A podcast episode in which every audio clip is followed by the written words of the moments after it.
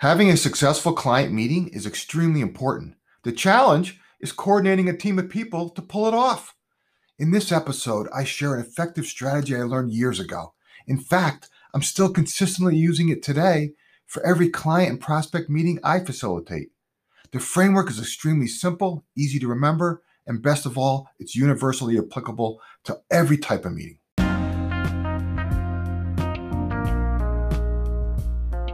Hi, everyone. This is Jim Riviello, and I want to welcome you to the Getting Results podcast. I'm so excited to have you here, so let's get started. Results matter. In fact, we're paid to get results.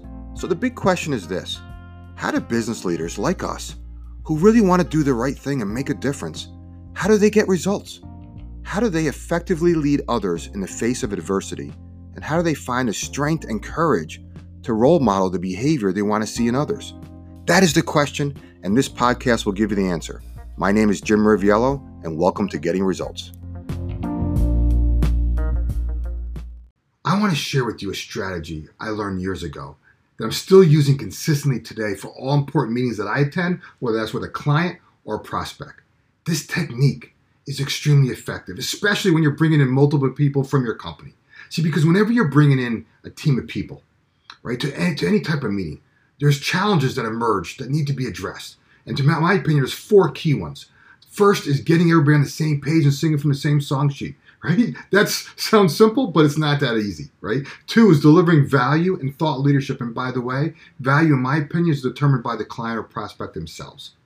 Three is ensuring people don't overstep each other or maybe say something that doesn't need to be said. And four is following up on the action items identified in the meeting in a timely manner.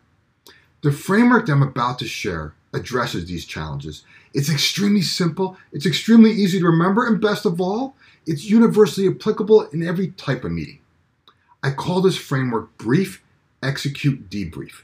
Let's dive in and walk through like each area.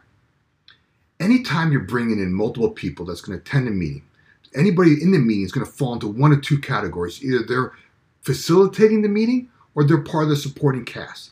And if you're in charge of facilitating a meeting, you have a responsibility to brief everybody beforehand.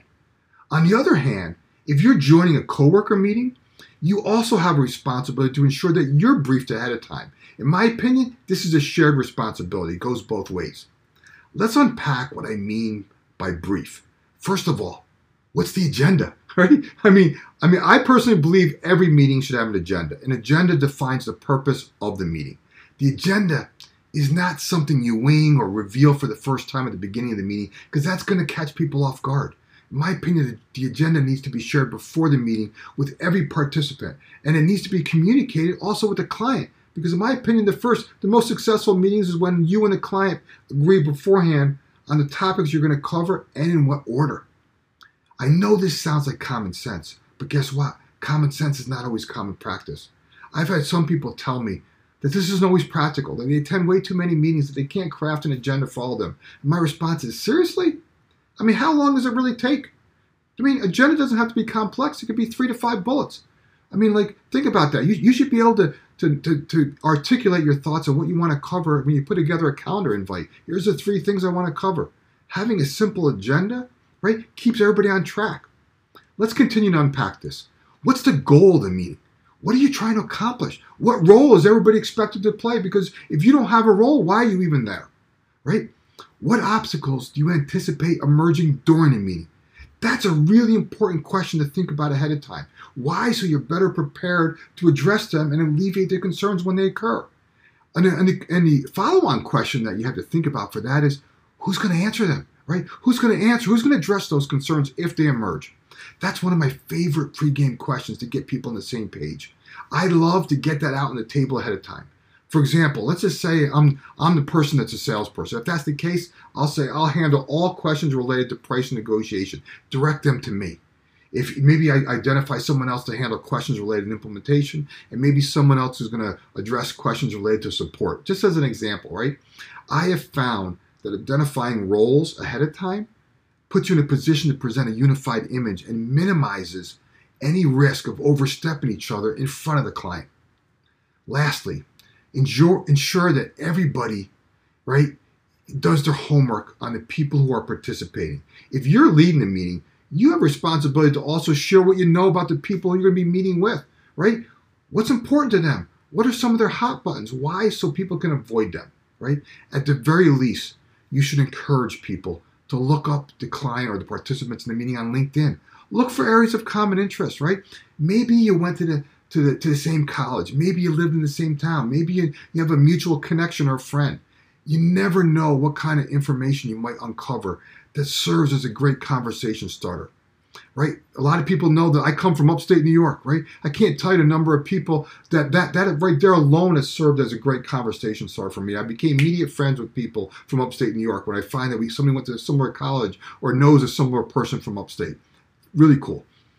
As you close your briefing session, review meeting logistics simply to ensure that everybody's on the same page and, and knows the details.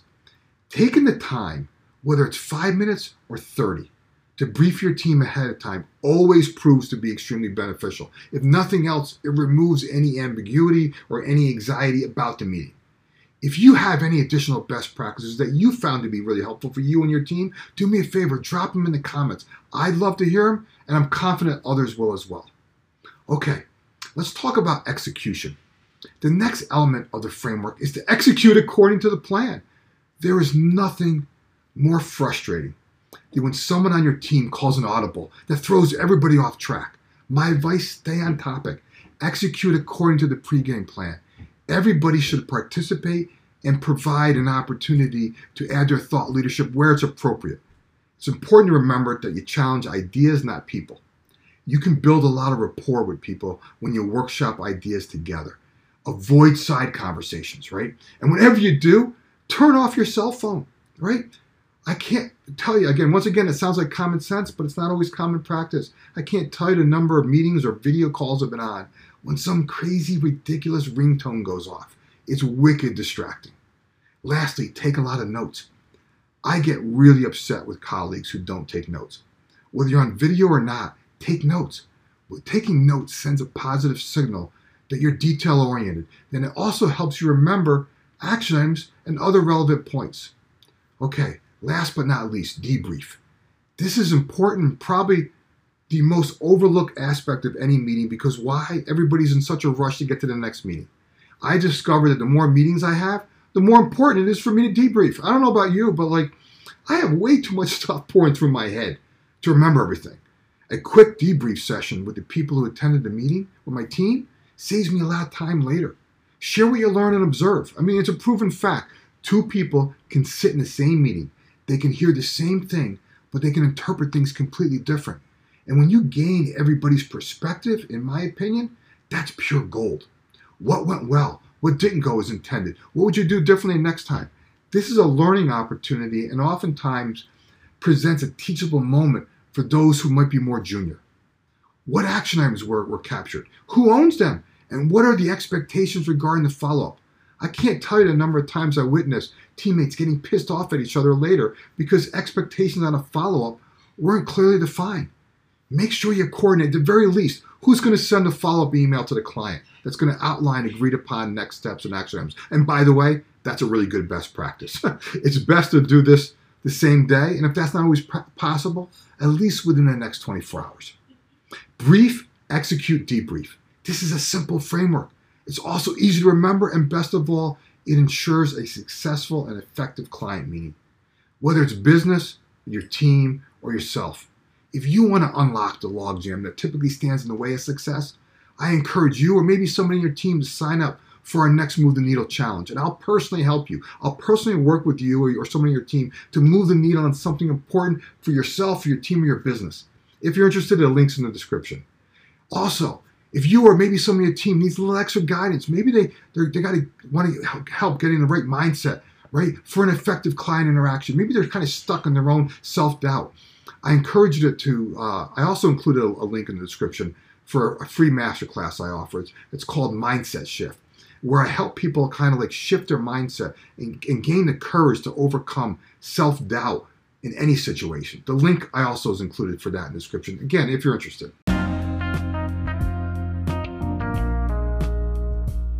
If you want to make meaningful progress on something important, I invite you to join the Move the Needle Challenge. To learn more, follow the link in the description or visit movetheneedlechallenge.com. Again, movetheneedlechallenge.com. In the meantime, do me a favor and share this podcast with others in whatever way serves you best. Enjoy your week, and I'll talk to you in the next episode.